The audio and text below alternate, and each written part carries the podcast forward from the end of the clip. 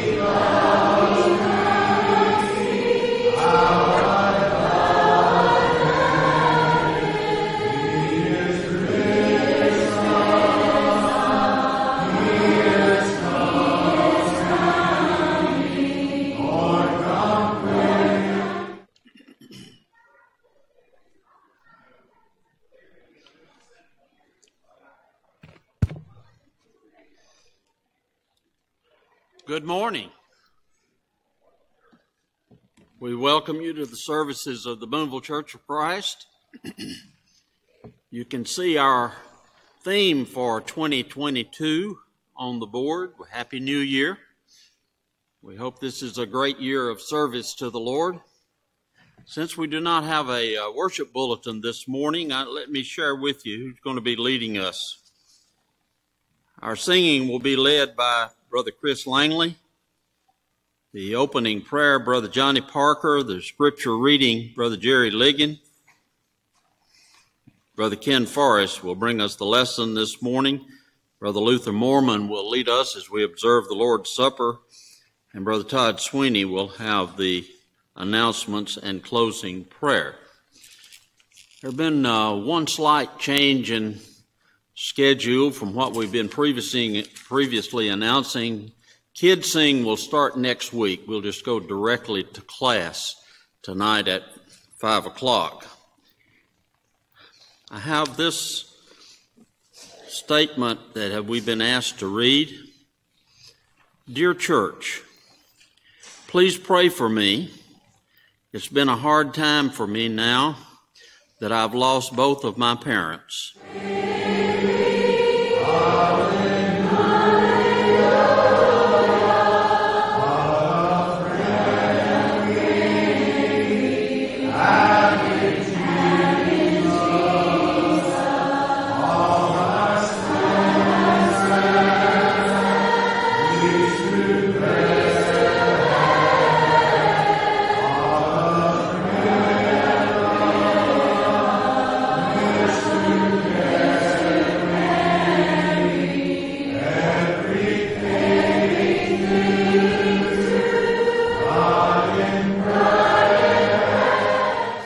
For Martha Yates. Martha is suffering from COVID, as is Craig Glenn and Annabeth Worley and others in our congregation, and we'll pray for their healing.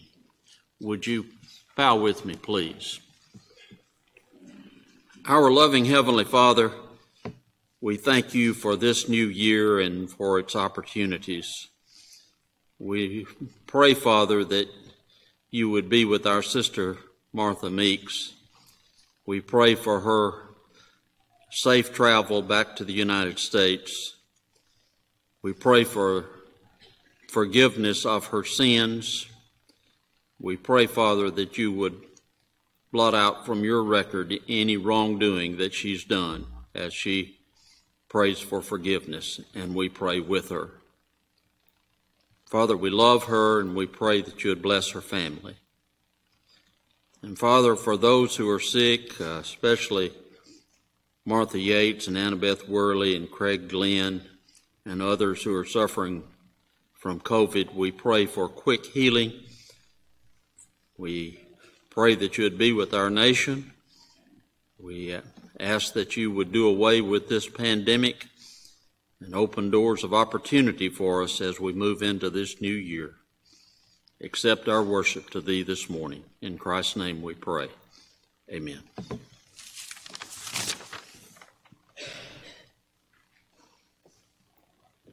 Good morning.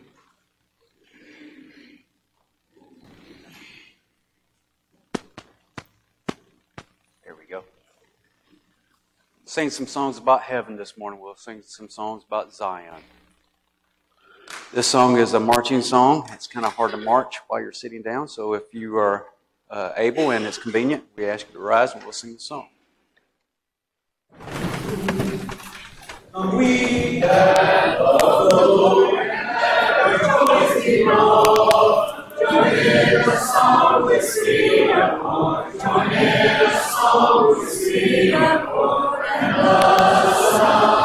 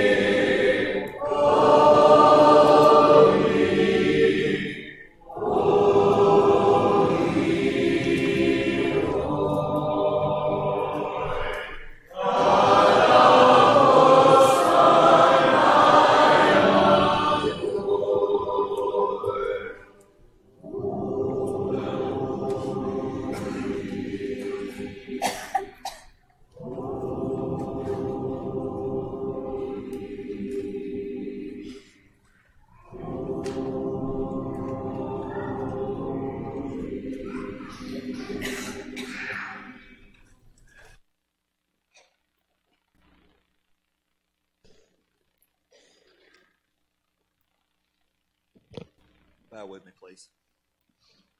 Lord, we thank you for this opportunity as we start a new out, year out to come to to church to worship you and to sing songs of praise and hear word hear words from your from your book of life. Lord, be with Brother Ken as he brings this lesson to us, uh, as he's prepared, and let it touch our hearts as as you see fit and according to your will.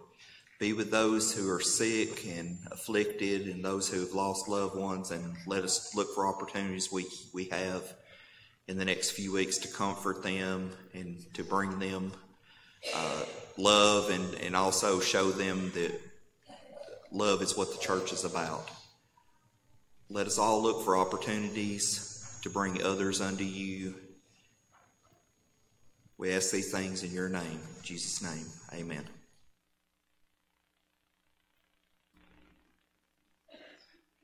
You're using your books, if you will open number four ninety-three and mark that as our song for invitation. Uh, before the lesson, we'll sing There Is a Habitation, number eight sixty, eight sixty.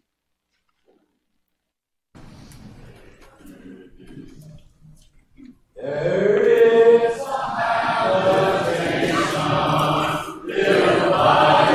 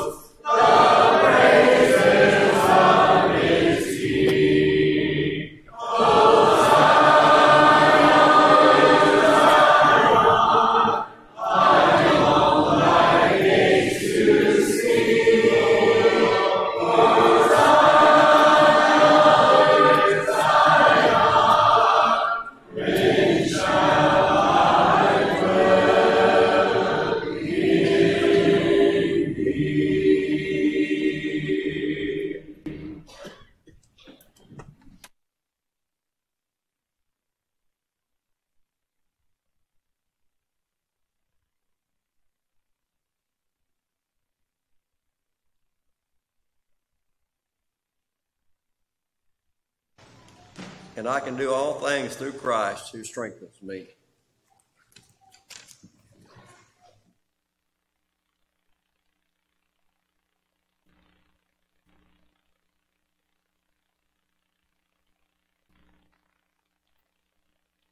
Zion. Man, I cannot wait. And when am I going to see that? That was the ending question. I don't know, but it's going to be soon enough. It's going to be sooner now than it has ever been. Well, we started a new year. Are you excited about that?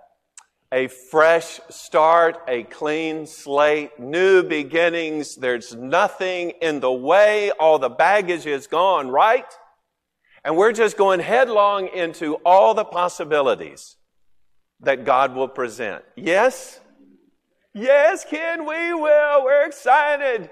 We want to serve God to the fullest of our ability this year. And I'm telling you that our theme, The Power of One, is aimed at dragging out every ounce of that possibility to encourage and motivate and stimulate us to use what God has put in our hands to His ultimate glory. Not just to do something, but to do the thing that you were called out to do.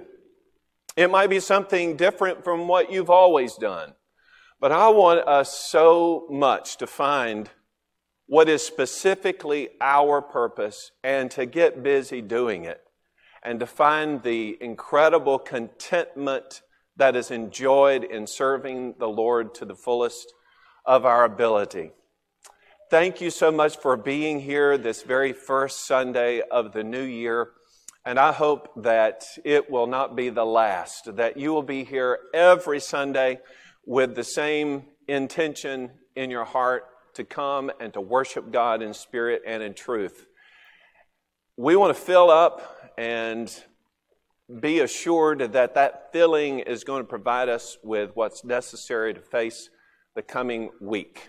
So today we're going to introduce the first lesson in a series that we will have throughout the year concerning the power of one. And I'll just tell you in the beginning right here, that one, that one is you, uniquely you.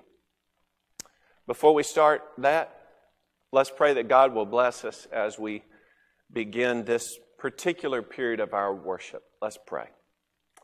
Our Father in heaven, thank you for the blessing of a new day, a new year.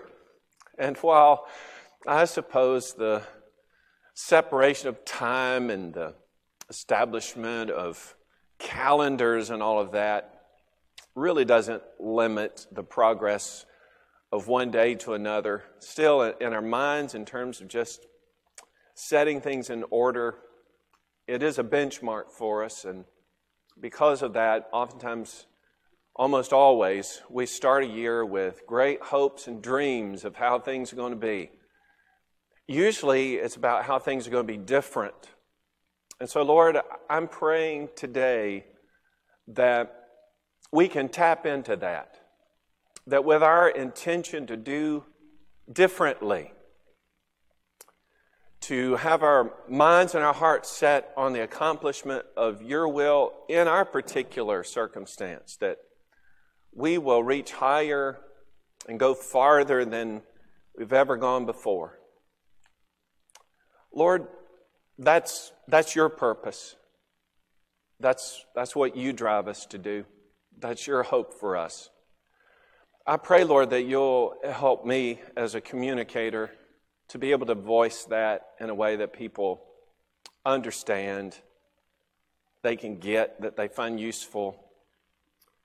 And I pray, Lord, that those who hear what you have to say will be really attentive to it and will, with this commitment that we're making early now, really find in themselves the purposes that you set for each one of us, and then help us to endeavor to fulfill it, satisfy it in our time, uh, sooner than later.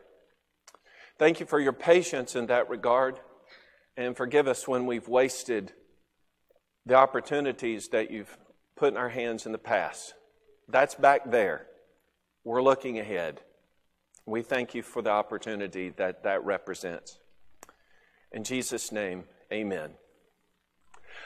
If if I were to ask you what is your favorite verse of Scripture, you might actually pick this one here. It's kind of a theme, I guess, for a lot of people, just a life theme. I can, and the emphasis on can, right? That's motivation. I'm doing stuff. I can do all things through Christ who strengthens me. Now, I've seen that text abused a lot. Kind of the idea that no matter what I aspire to do, Christ will help me do it. Okay, that's great. But I don't think that's the purpose of this text. It's not just a motivational thing that once you have a challenge before you, you quote that scripture and you're empowered. That, it's not a magic switch. It's actually a reflection on what Paul had earlier talked about in terms of his own contentment. Now, when we say contentment, we mean we're satisfied. We're good. We're settled. No matter what, I'm, I'm even. I'm fine. Paul had determined that he would be content no matter the circumstance that he faced. I love that. So whether he was full or he was hungry, he would be content. Whether he was free or he found himself in prison, absolutely, he'd be content. Whether he had everything he could possibly need at his disposal or whether he was completely empty and had nothing, he had determined that he was content. And here's why. Because he said, regardless of everything, I can do all things through Christ who strengthens me. I can. That contentment is not in the circumstance. Things don't have to be just right. I don't have to say it was a good day, and so I'm content. Paul's assertion is, I'm content no matter what, because my contentment isn't in the circumstance.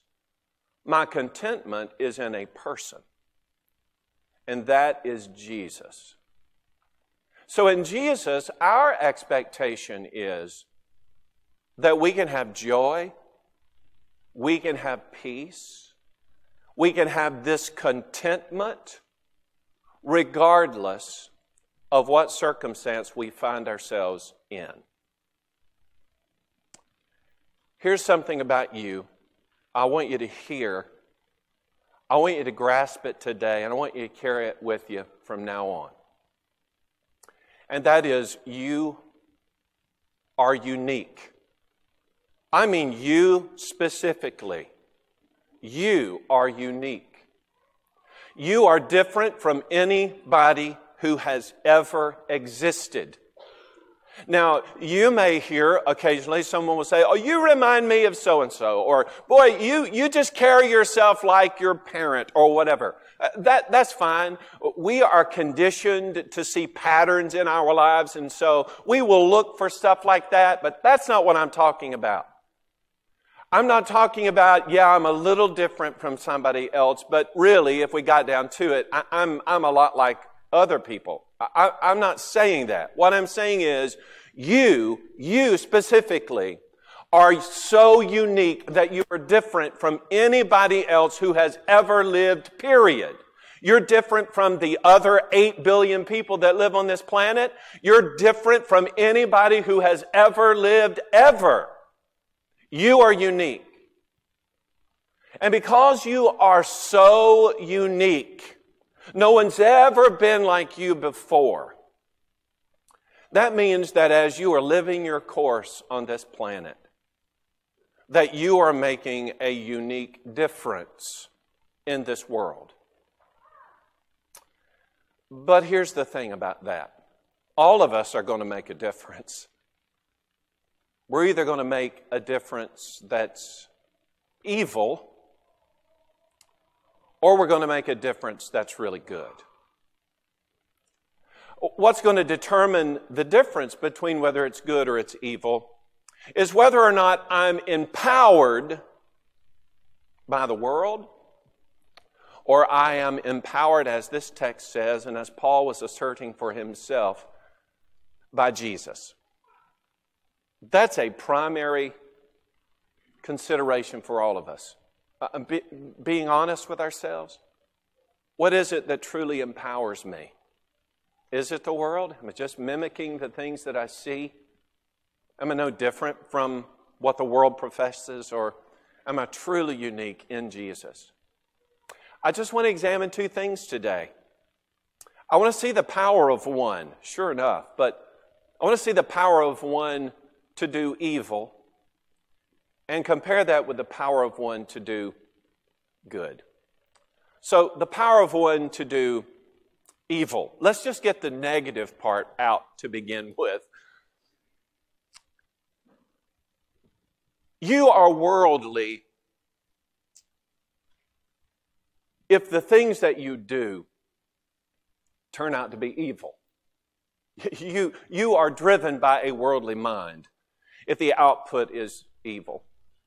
I'm going to take you to, well, probably will seem like an obscure text because we don't turn here very often. It's the book of Nahum, so you might have to look in the uh, introduction of your Bible to find it. I don't know. The book of Nahum, chapter three and verse eighteen. That passage is describing Assyria, but in that time they were the world's power. So you could say, I guess generally, that right here is a description of worldly power. But what God is describing in this text for us is that worldly power is temporary.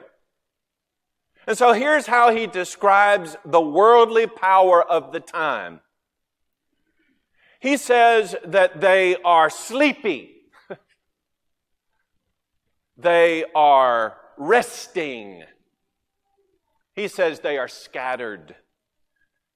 Now, wait a minute. The world power. Seems like the world power, the one that's dominant at the time, would have its mind so racing and so occupied that, no, it wouldn't be sleeping or in slumber, but it would be very attentive. And no, it wouldn't be resting, but it would be rising with, with passion and action. God says those things that we typically think related to the forces that be are just an illusion. The reality is that, that the matter is asleep, it's slumbering, it's lying around, it, it's scattered, it has no focus. And I tend to think in that application to us of, of what we find now. You know, Christians with a commitment to serve Jesus ought to be, especially in this age, so different from the world that exists right now that it would just be blatantly obvious who we are. But unfortunately, it isn't just the world power that sometimes comes off as slumbering or sleepy, resting or scattered. Sometimes those terms it can apply to us. Those who are aspiring for godliness, those who aspire to be after the image of Jesus Christ, yes, taking on the image of Christ, being conformed to that image, those who are in, in that class, who, who say that they are aspiring to those things, to godly things, when they look at the world, and they become jealous or aspire to the things of the world. That thing that they claim to be, actually, it becomes diluted. I'm thinking about an ironic picture that was painted in this people's time. The Assyrians, that's the great power that's under consideration here. The Assyrians were a people that you did not want to be in subjugation to. You know, you didn't want them ruling over you because they were, they were a violent and evil power. They were cruel to those who were subjugated. But that doesn't mean that other nations didn't want to be like them. You know, don't want to be ruled by you, but boy, we kind of wish we had what you have. you know, power, influence. And on a world stage, I guess you would say, well, you know, they just kind of have a way about themselves. They looked up to, they have prestige. Do you see the world today that way? You know, you, you would say you were against a few things, but you just kind of meld into the thinking of the time. And you may quietly say, I, I never thought I'd see that come, and, and yet really just kind of become desensitized to it, just kind of roll with what's going on, to become influenced by the world to the extent that we mimic or carry the image of the world is to become that deluded, that corrupted Christian. There's an ironic story that's told that really, I think, represents this very thing, because there are two characters that are used who generally were representative of certain aspects of their culture. One is a Pharisee who often would have been considered to be the reflection of godliness, righteousness, of connection with God. And the other was a tax collector, the very farthest from God, one who abused his own countrymen, who was a thief and extorter. You see very, very stark contrast. But right here is going to be a reflection of what impressed or touched their hearts. It's found in Luke chapter eighteen, verse ten. It says that two men went up into the temple to pray, the one a Pharisee and the other a tax collector. The Pharisee stood and prayed thus with himself, God, I thank you that I'm not as other men are, extortioners, unjust adulterers, or even as this tax collector. I fast twice in the week, give alms of all that I possess. And the tax collector, standing afar off, would not so much as lift up his eyes unto heaven, but beat on his breast, saying, God, be merciful to me, a sinner. I tell you, this man went down to his house justified rather than the other. For he who exalts himself will be humbled, and he who humbles himself will be exalted. Okay, Pharisee, representative of high religion. You know, he's the example of spirituality among us, but he had copped out with the world. His aspiration wasn't political so much as it was the attention that I can get. You know, I, I'm better than everybody else. A worldly aspiration to just have the attention, the popularity of others. This guy is so righteous. Let's give him an applause. Let's, let's stand back and just observe how wonderful and great he is. The total arrogance of the situation and the condescension toward those who weren't like him. Is that not our society? And then there's that tax collector, who most people would say he's the very epitome of the corruption of our time. And yet, he was the man who was so closely aligned with the heart of God, desirous for the mercy, the forgiveness of God. Have mercy on me, a sinner. Those images typify what we experience today. One who would like to have the designation of a follower of Jesus, a true disciple, but having been so influenced by the world that really, upon scrutiny, there's no image of Christ to be found at all. Only the picture of Only the picture of the world. Boy, that is a tactic of Satan that is so strong in Satan that he actually tried to use it against Jesus himself. In Matthew chapter four, where the temptations are chronicled, in verses eight and nine, Satan takes Jesus up on a high mountain so that he could observe all the kingdoms of the earth and their glory. And he tells Jesus if he'll but fall down and worship him, that all of that will be his. You know, Jesus responds by quoting Scripture, of course. You shall worship the Lord your God, and him only shall you serve. There is no median there where I can just hop in the middle and I can just enjoy it all. Jesus recognized that there, there is no setting aside of the plan of God, which would have included his suffering and his death in order for his true kingdom to be established. But no, to be lured into a political situation in order to, to be the leader of great nations, a temporary satisfaction of the flesh, Jesus says no. But how many of us will rise up and say the same thing? In First John chapter two, verses fifteen, sixteen, and seventeen is about as, about as clear as a scripture could be about the difference that exists, exists between our commitment to one and to the other.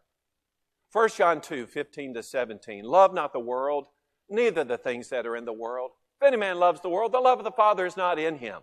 For all that is in the world, the lust of the flesh, the lust of the eyes, the pride of life, is not of the Father. But he says it's passing away. Our commitment to Jesus is one that says, I'm going to be content, not in the circumstance necessarily, but I'm going to be content in Jesus no matter the circumstance. I'm not going to aspire for something different that will dilute my Christianity. I will suffer loss in order to be with Jesus. The power of one oftentimes just leads to nothing but the doing of evil. But let's move from that. I, I want to think in terms this year of the power of one to do good. You have that in you, child of God. That is your goal. That is what you aspire to. Serving Jesus with all that you have and all that you are to God's glory.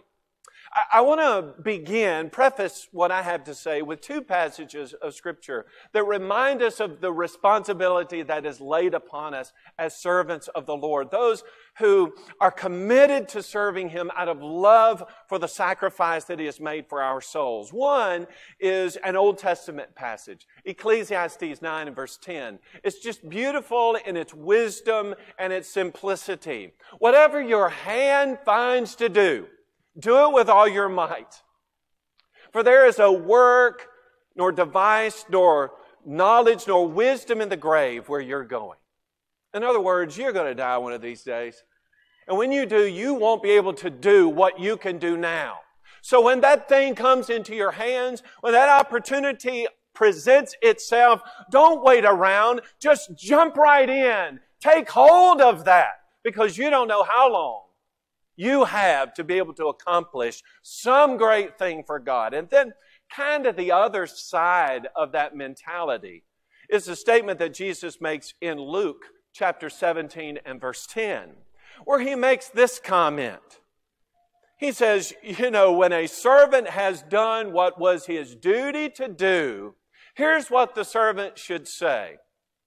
I am an unprofitable servant. I've done what was my duty to do. So I've done all that I can do, Lord. Pat me on the back. You know, boy, I really put forth the effort this time. And the Lord is looking at that like, okay, that's your new benchmark. you know, you, you've done great. That's what I was expecting out of you all along. You say, well, Ken, last year was like my, my high level mark. Well, you know, for the Lord, He's like, boy, why did it take you so long? You know, that's kind of your benchmark. Let's go. Well, let's, let's do go. I think of a, a couple of examples out of the Old Testament that, that talk about the driving passion to do for the Lord.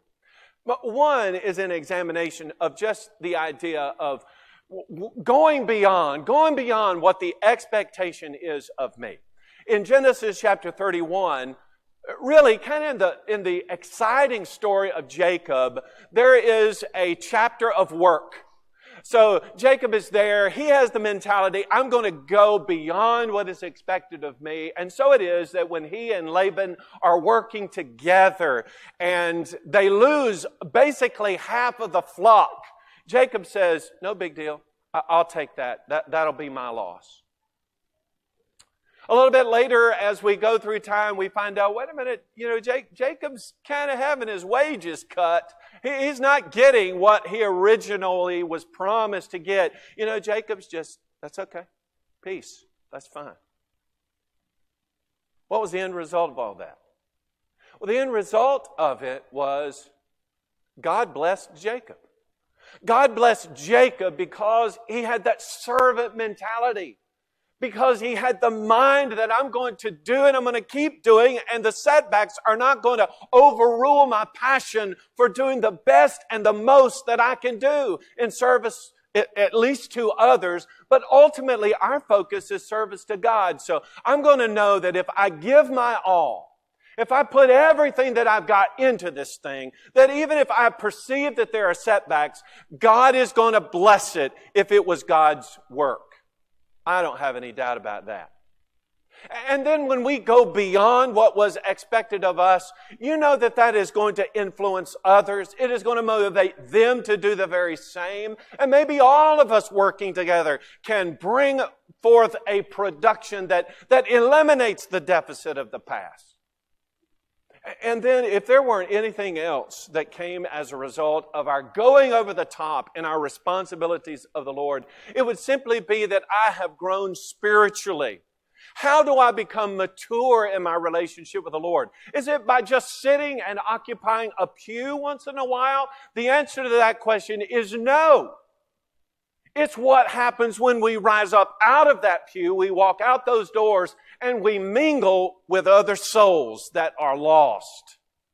That's the practical application of the heart that we have to serve the Lord. The can-do spirit that is motivated by the strength of Jesus Christ. There's another interesting thing, kind of a side note to that, or, well, I say side note, maybe an expansion of it. Would you grant that? An expansion of the idea that, okay, first, I want to do more, but how about this? I'm not doing more just so that I can have quantity. I want to do more, but I also want to do better. So I want to do more and better. I want quality to be a component of what I'm doing for the Lord. In the book of Exodus, actually it's chapter thirty-five, and if you start at verse thirty, you go to the end of that chapter, and it ends in chapter thirty-six at verse one. You have two characters that are described there, Bezalel and uh, Aholiab. Those two guys are specifically blessed by God with this. The text says that it is wisdom and understanding. Now, here's what I normally think of when I read wisdom and understanding. Usually, I apply that to the Scriptures, right? That's what makes sense. I want to have greater wisdom and understanding in the Word of God.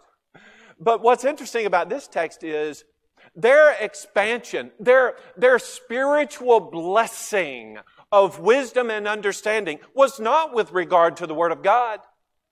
It was with regard to artistic workmanship. Okay, stop and wrap your brain around that for a minute.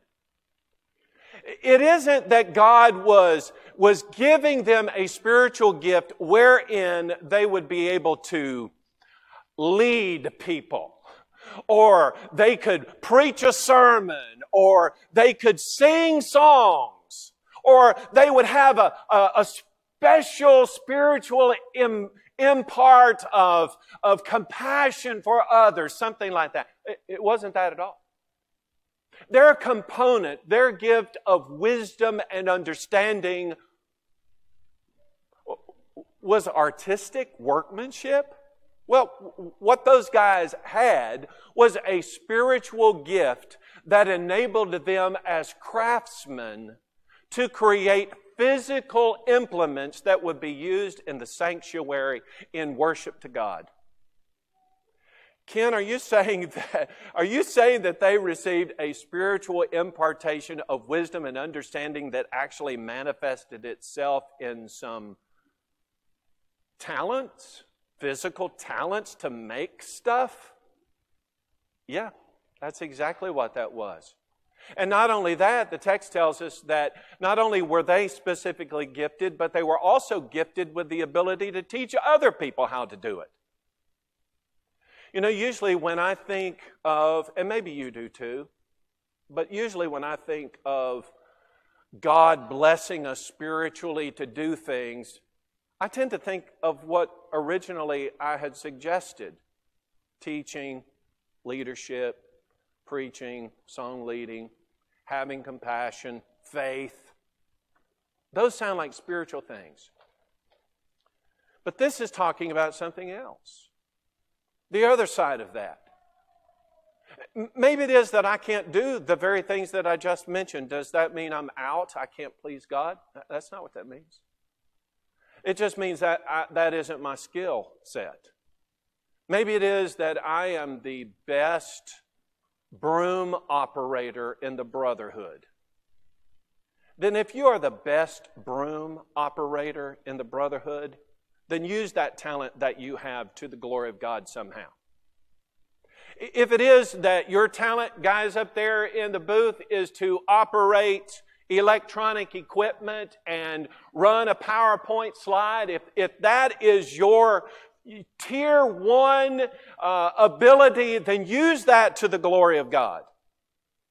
If what it is that you can do is sit in the comfort of your home and write out notes of encouragement on a card and put it in an envelope and put a stamp on it and then get it to the mailbox, then you do that with as much enthusiasm, with over-the-top commitment that you can, because if that is your work in the Lord, that is very different and unique from anybody else, then you do that to the glory of God. There isn't anything outside the realm of possibility in our service to others in the name of Jesus that disqualifies a servant from glorifying God through some action. In fact, I think of Colossians three, verse seventeen, don't you? Whatever you do, in word or deed, do all in the name of the Lord Jesus, giving thanks to God the Father through Him. It's all through Jesus.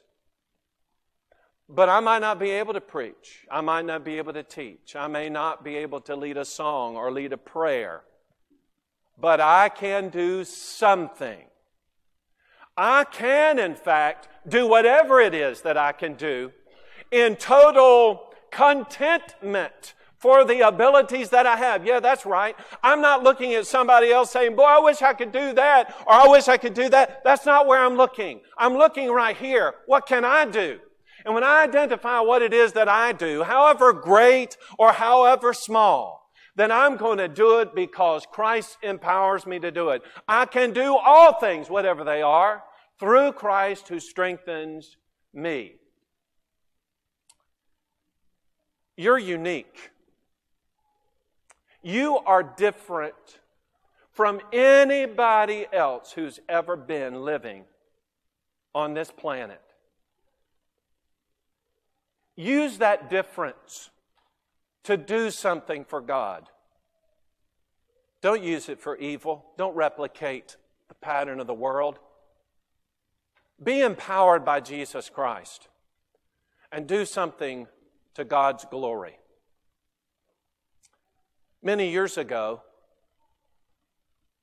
Doctor S. L. Farr, an elder of this very congregation, along with his wife, encouraged, empowered, financially supported untold numbers of men who aspired to preach the gospel. I could mention names of at least what I consider to be famous preachers of the past that you would know, and many of those will have been supported by the work of Doctor Farr and his wife. One of those people was a man by the name of Jim Olive. Now, recently, Jim put together a short video. He put that video together at the close of his own work in the Lord for two purposes. Number one, it was in tribute of this congregation and specifically of the Farrs and the work that they did in order to make possible the lifetime ministry that he was involved in. But secondly, its purpose was to remind all of us, especially our young people, of the work that's been done before, of the groundwork that was been laid that all of us stand upon, of the commitment that men and women made in the past in service to the Lord for the work that's being done right here in Boonville. Now, at the close of our service, once the final prayer has been offered, that video is going to be shown here, and I want to encourage everybody to stay and see it, because what you will see is what we've been talking about today. The power of one to do good. So you're so different. What difference are you making? Are you making a difference for good? Or are you making a difference for evil? Here's what I want us to choose. I want us to choose to do good. Is there something in the way of that for you? Today's the day to set it aside. Confess it. Let's pray about it in your repentance, and let's get it behind us. Maybe you're a child of God today. You feel the pressure of that and the desire to do better. Then today, why don't you come forward? If there's someone who is not a Christian, who would like to become part of the work here that we're aspiring to do for the Lord, to His glory. And today you can obey the gospel, believing that Jesus Christ is the Son of God, confessing your faith in Him. Having repented, you can be buried in water, it's already prepared. Have your sins washed away, being immersed in that water, the blood of Jesus washing those sins, and you rising up in newness of life. What a great day that will make this. Anybody needs to respond for any reason, now's your opportunity. Why don't you come if you need to while we stand together and sing.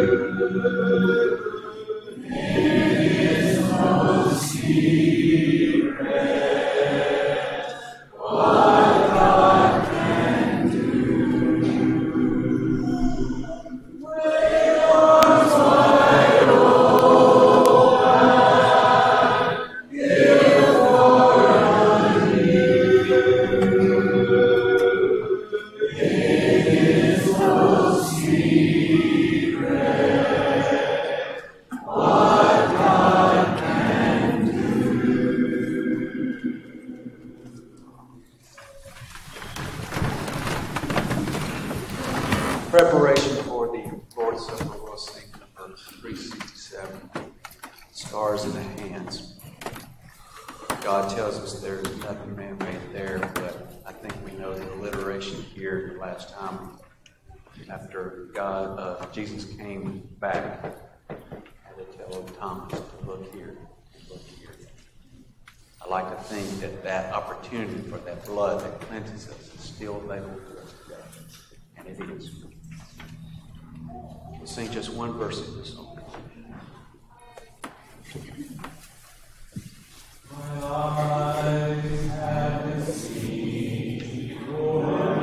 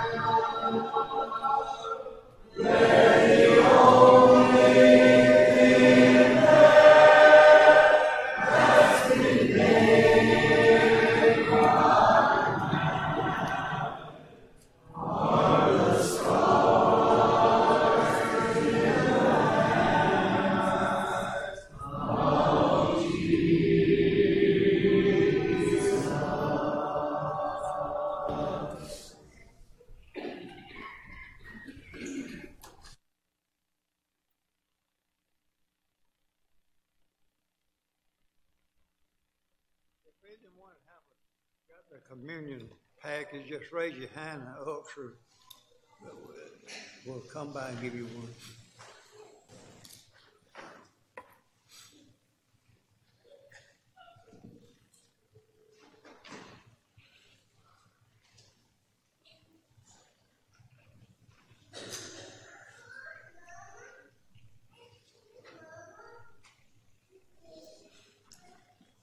In Matthew twenty-six, beginning at verse twenty-six, Jesus with his apostles, he instituted what we refer to as the Last Supper. And it says, uh, he took the bread and gave thanks, and took the fruit of the vine and gave thanks. And he said he wouldn't drink up again to do it in the kingdom of God. In Acts two, we find where the New Testament church was established. They take the Lord's Supper, and on through Acts, you know, in Acts twenty-seven, it tells us upon the first day of the week, the disciples came together to break bread, Paul preaching to them. Now, Ken's done the preaching. At this time, we're going to give God thanks for the loaf. Let's bow our heads. Our Father in heaven, we give our thanks for this another Lord's Day, and for the blessings of health that we can assemble here and worship thee, and we pray our worship this day be acceptable unto thee. At this time we thank thee for this bread which does represent the body of Christ. We pray, Father, that we'll partake of this in a way that it will be pleasing unto thee. In Christ's name, amen.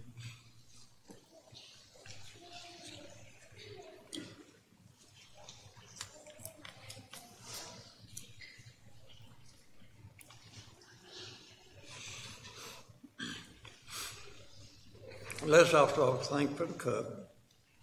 Father in heaven, we give thee our thanks for this cup, which does represent the blood that Christ shed there on that cross. We also pray that we examine ourselves and partake of this way, be acceptable unto thee, in Christ's name. Amen.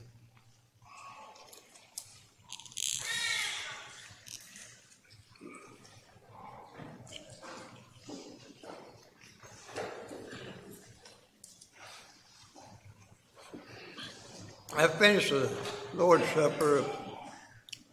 Paul gave a command in First Corinthians sixteen, one and two to lay by and store upon the first day of the week.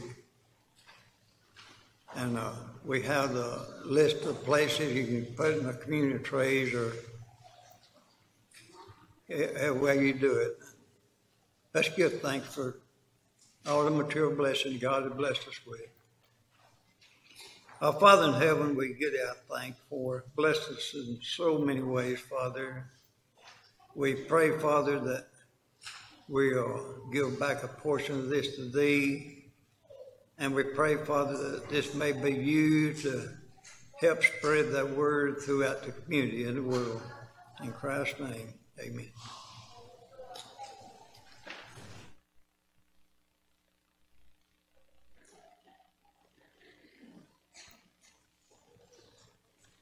Good morning. Before uh, Brother Todd comes and closes us with some announcements and a prayer, I want to make a uh, put a couple of things before you regarding our education program. Um, of course, tonight, as has already been mentioned, we reiterate what Brother Jim said, that uh, Kids Sing will begin next Sunday night. Uh, and just uh, some clarification, tonight we'll go straight to our Bible class. Then next week, uh, has ha- as has been announced, you'll come to the auditorium, but I want to clarify for the teachers, you will still have the same time for your class, five o'clock, or the same amount of time, five o'clock, and then five fifteen will dismiss, and you'll go to class then, and you'll dismiss from your classes um, home as we normally do, but it will be till six o'clock. So you'll have your forty-five minutes uh, as per um, normal for your Bible class. I had a couple of teachers uh, wanted to make sure that that was the case. But this Wednesday night, as most of you uh, already have read, on Wednesday night, uh, beginning this Wednesday, uh, we'll, we'll continue to go straight to class and then uh, meet in the auditorium at seven forty-five for uh, a short devotional and some announcements. Um, teachers, please dismiss around seven forty as you did the last time we did this and make sure that we're in here um, uh, in a timely manner so we can begin that.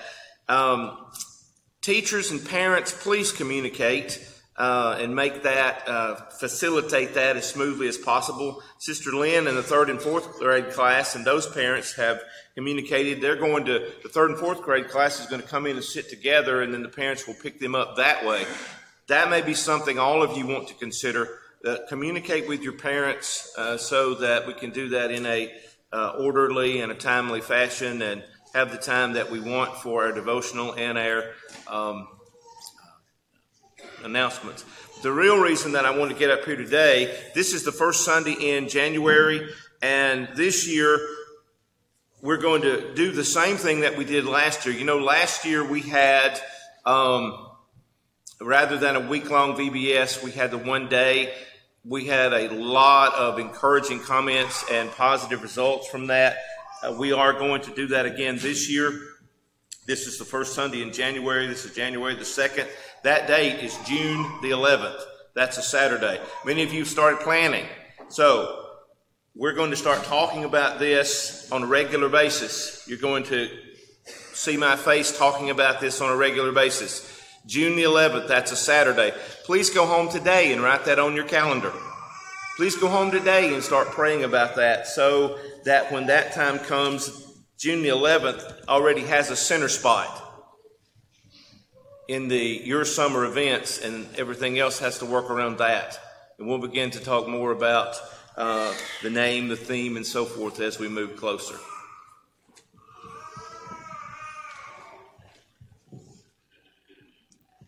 Good morning.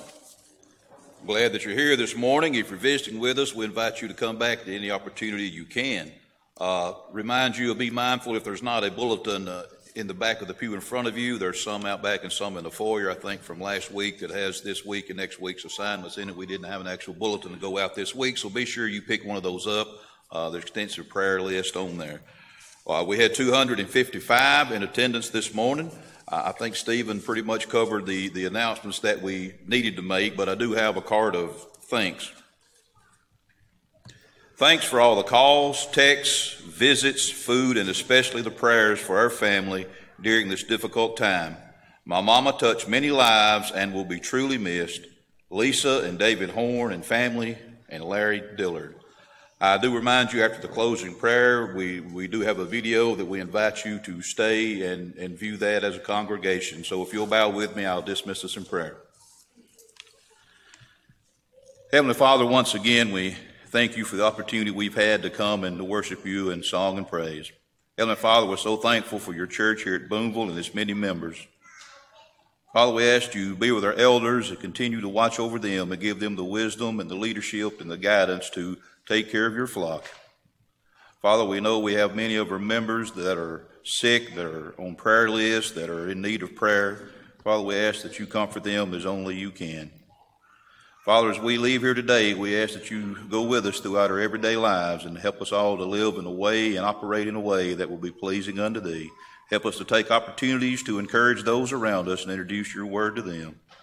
But most of all, Father, we thank you for your son, Jesus, whom died on the cross, that we may have an opportunity of home in heaven with thee one day. And forgive us for we have failed thee. In Jesus Christ's name we pray. Amen.